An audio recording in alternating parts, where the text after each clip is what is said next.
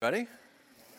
I forgot I had to do this today. I was just sitting down there. I was, I was going to be content with the scripture. That pretty much preached itself. But I got something, so we'll talk about it. Uh, uh, it's good to see you all this morning. Uh, thanks for uh, paying attention to your alarm and getting up. Uh, change of time, right? Forward. That's good. Everybody loves it, right? Let's hear it for spring forward. Then you wake up to that weather out there, right? Not cool, Texas. Not cool. We don't like that. Well, I'm glad you're here, anyways. Everybody upstairs, good morning to you. Uh, if we haven't met before, my name is Johnny. I serve as the lead pastor of this worship community that we call The Well here at First Methodist Mansfield. Uh, I'm going to put on the screen uh, the scripture that Brian read for us. Uh, just in case you missed that and you want to look, uh, look on as we, as we talk about it here over the next uh, few minutes. how'd it sound up there, Cafe? Sound good this week? If y'all don't know down here, they, they couldn't hear it last week, the scripture that Katie read so beautifully. They just saw your mouth moving. And so, sorry about that. But I, I, hope you could hear it this morning. It was great. Brian did an awesome job. Uh, we are in a series. This is the second week of our series called Meeting Jesus Again for the First Time. It's, what, it's a journey that we're going on through the season of Lent uh, that we have in the church that is uh, interested in looking at the Gospel of Luke and how Jesus is portrayed there in that so that we can meet Jesus again. And that's kind of the whole point. So here we are, uh, week two of that. And last week, what we looked at was this, these first four verses, these kind of awkward little verses at the beginning of Luke that kind of helps set the table for us for what Luke hopes to accomplish. And, and what that is, is uh, that Luke wants to present an orderly account of the life and ministry of Jesus so that the reader might have confidence in the things that they have heard about Jesus. Really, essentially, the, the question that Luke is trying to answer is who is this Jesus exactly? Right? And so he's trying to sort out what is true and what is not true so that when we meet Jesus, we recognize Jesus and we might have faith in Jesus. So as we embark on this journey, uh, through Lent as a church, as a people, reading the Gospel of Luke on our own and also uh, exploring it here uh, in church and in our small groups when we seek to meet Jesus, we bring with us baggage, right? Because uh, I'm going to go out on a limb here that if you are here, you're upstairs, and whether or not you would call yourself a Christian or identify as a, yourself as a Christ follower, you've probably heard of Jesus. And in some way, you've heard the name, you've, uh, you have some idea of who Jesus is based on uh, the people that have called themselves Jesus, Jesus followers that you've met in your life, could have been Sunday school teachers growing up, pastors, who knows? But you've heard about Jesus. You have some idea about who Jesus is and what Jesus is up to uh, in the world. And we have that baggage. We bring all that stuff with us. Doesn't matter if it's good or bad or accurate or not. We bring it because it's what we know about Jesus. But along the way to meeting Jesus again, means that when we encounter Jesus, we might find some things that we're carrying with us that uh, will be affirmed, encouraged. We'll, we'll have confidence that the thing that we brought with us about Jesus is, is true. But there also might be some things that we bring with us that when we meet Jesus, that thing we thought we knew about Jesus might not be true. It might get challenged. Uh, it might have to change. We might get asked to leave that behind, to set it down, and discover something new. And hopefully, as we rediscover who Jesus is and what Jesus is up to, we might find out what we are called to do as a part of that. Because our faith is meant for so much more than just sorting out and settling what is true and what, what is not true. But it's about living into a story, God's story, as told through Jesus. So, I'm going to start with this word change, though, right? That's a weird word. It's a funny word because I can say that word, and everybody in this room and everybody upstairs has a different reaction to that word, right? You have this sort of reflex when you hear the word change, right? It's either good or it's bad, right? Like I could say, there's some things that we all agree are bad, like spring forward, right? Changing our clocks forward at 2 a.m. We can all agree that's just evil. I don't know why that has happened in our world, and it needs to go away quickly.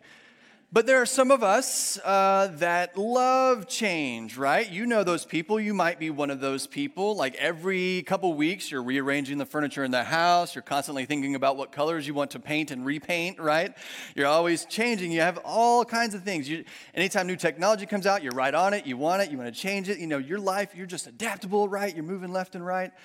And some of you, you're like, yes, I love change. And the, there's those of you that don't like change. And you look at those people and you're like, those people wear me out right? There are people that hate change, and you would say that about yourself. I hate change, right? Like you haven't changed your hairstyle since like 72, and you still have the flip phone, right? You're holding, you're holding firm to that Palm Pilot. You're like, this is coming back, everybody. This is, this is the thing. Some of you don't even know what a Palm Pilot is.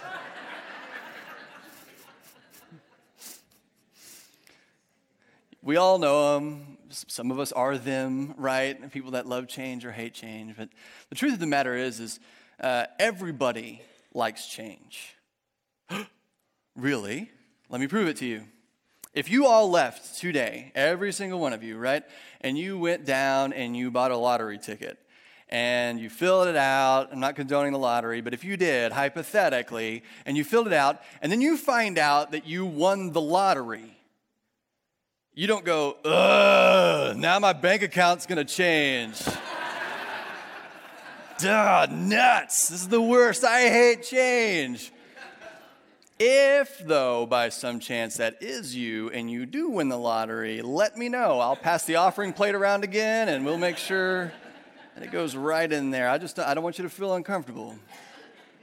No, we embrace change like that because it benefits us, right? It makes us feel good. It, it, there's something gained, and, that, and that's what we see. And when we gain something out of the change, we totally embrace it. We'll receive that change, no problem. It's not change we dislike, it's disruption. Because with change comes loss also. And on that scale of what is gained and what is lost, when we look at a new thing that is happening, a change that might enter our life, we react to that new thing. We react to that change based on where on the scale we perceive that change to be, right? Are we mostly gaining things? Okay, well, then I'll receive that. And there might be some things lost, but I will grieve those, mourn those, but we will adapt and move on. But if most, if most of it's loss, we tend to see that as too big a disruption. And instead of receiving that change, instead of receiving that new thing, we resist it. We push back against it.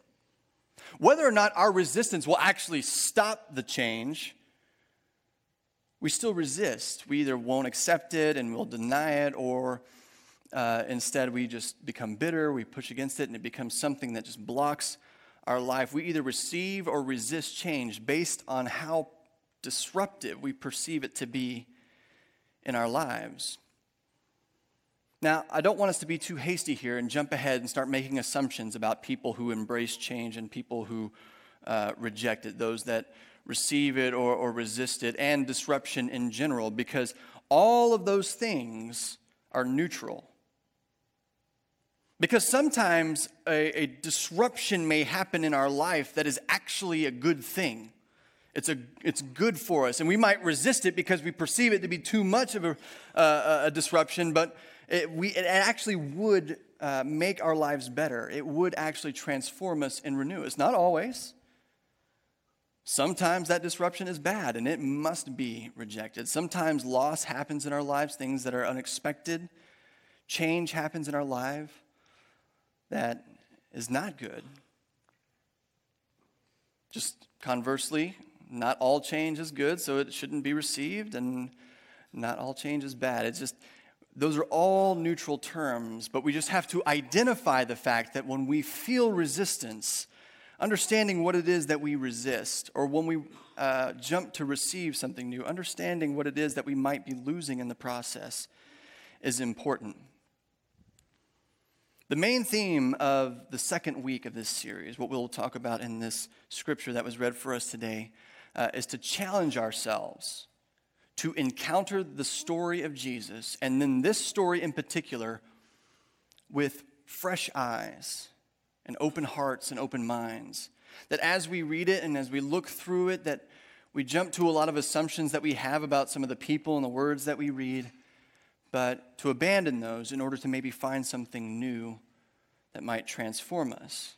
And that we might see the disruption that grace actually causes in the world, and how some people receive it and how others resist it. We can see how Jesus becomes this sort of figure that disrupts the places that he goes, right? And, and people either receive that disruption in faith or they resist it.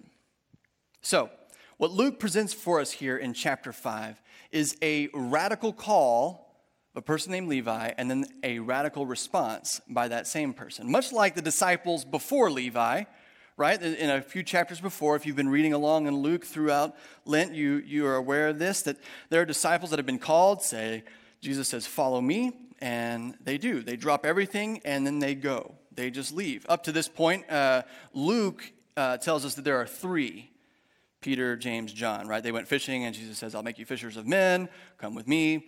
That's Peter, James, and John. Uh, there are two other gospels that tell this story. Mark and Matthew both tell it. And at this point, they would also add Andrew, who is Peter's brother. Uh, in the mix. They, Luke doesn't mention him for some reason. I don't know if he was like the annoying little brother that was like tagging along, you know. I don't, I don't know. But for whatever reason, Luke doesn't mention him. Uh, he does later, but not now. So there's either three or four disciples coming up as they meet this guy named Levi. But this time, Jesus isn't calling a fisherman. But that was kind of scandalous enough because fishermen were uneducated, uh, they were unworthy of being the disciples of a rabbi.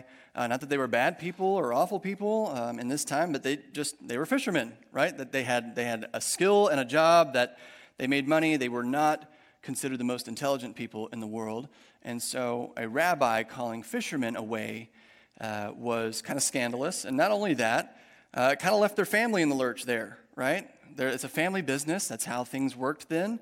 Uh, it was a trade, and they probably left a lot of people out to dry because they were moving.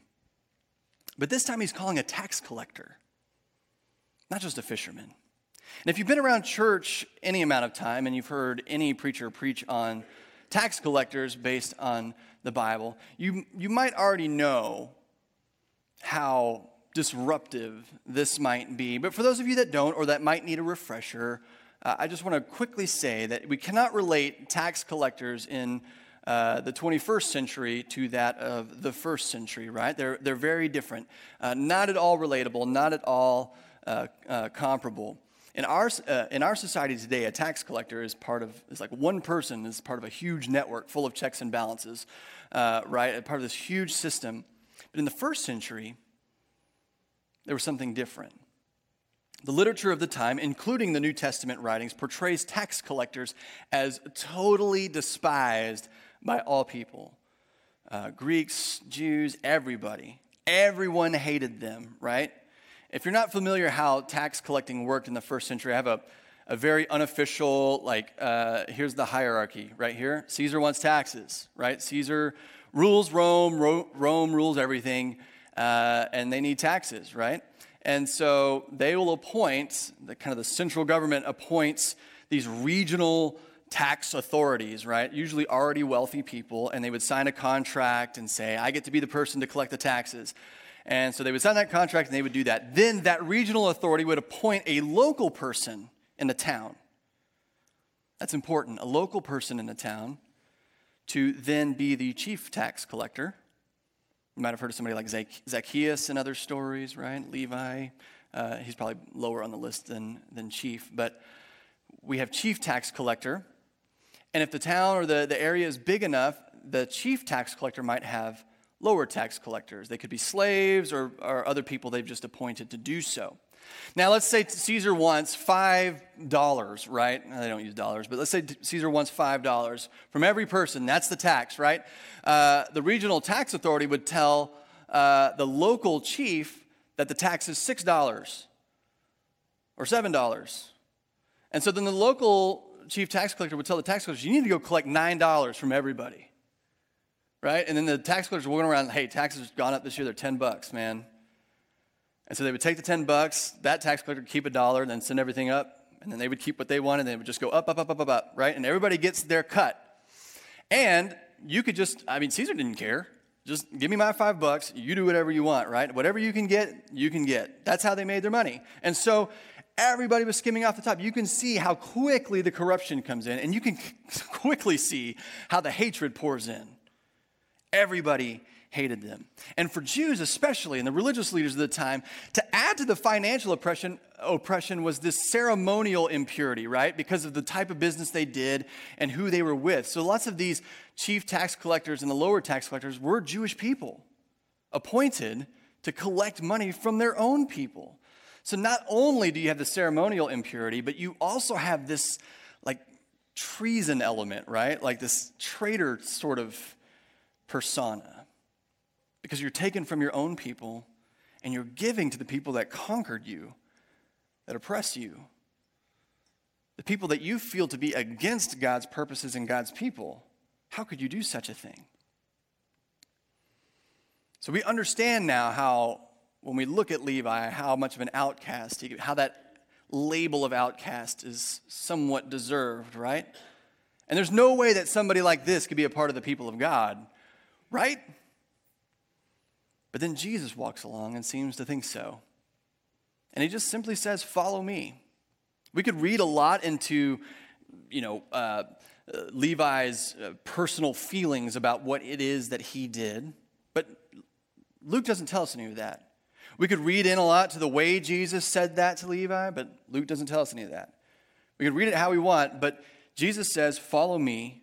Levi gets up and follows him leaves it behind, leaves his tax booth behind, and follows Jesus. Upon hearing that invitation, he gets up, leaves the life that he knew before, and starts following Jesus and goes in a new direction.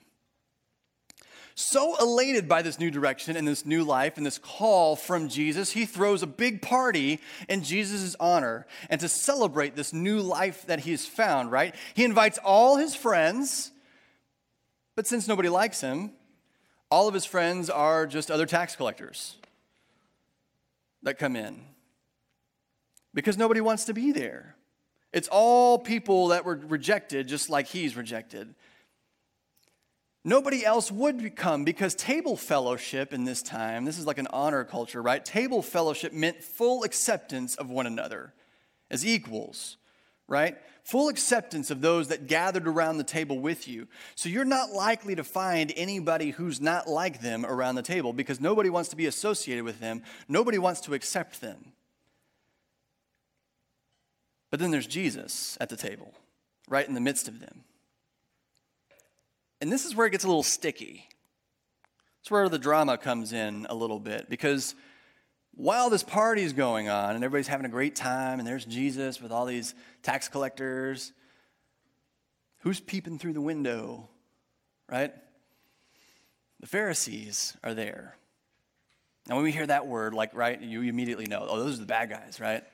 Pharisees are bad guys. We bring a lot of baggage with us when, when we meet Jesus, but we also bring a lot of baggage when we meet other characters in Scripture things that we've known or been taught all our lives. And, and especially when it comes to the Pharisees, there's a lot of things that we've learned. There's a lot of things I think we need to unlearn about the Pharisees here that, that hopefully will paint them uh, in a picture that is a little more fair of who they were and actually a little more useful and a little more powerful for our scripture today because we too often in the church are guilty of like this broad brush painting of Pharisees. We like oversimplify them and caricature them uh, in their worst traits and in their worst moments and kind of say that's how they all are all the time. Pharisees, if you're not aware of them, uh, are not priests like the Sadducees. Uh, their, their center of activity was not the temple, it was the synagogue. So they're in all these little towns, and, and that's where they were. That's the center uh, of their ministry, and the center of their faith was Scripture the written Scripture and the oral traditions that would follow that which is often con- called the law, right? The law of Moses. So this is the center of their ministry is and the synagogue and the center of their faith is scripture. That sounds good so far. And much of their time, or you would say maybe their ministry, was spent helping people understand what scripture meant. I mean, you have to remember at this time, nobody has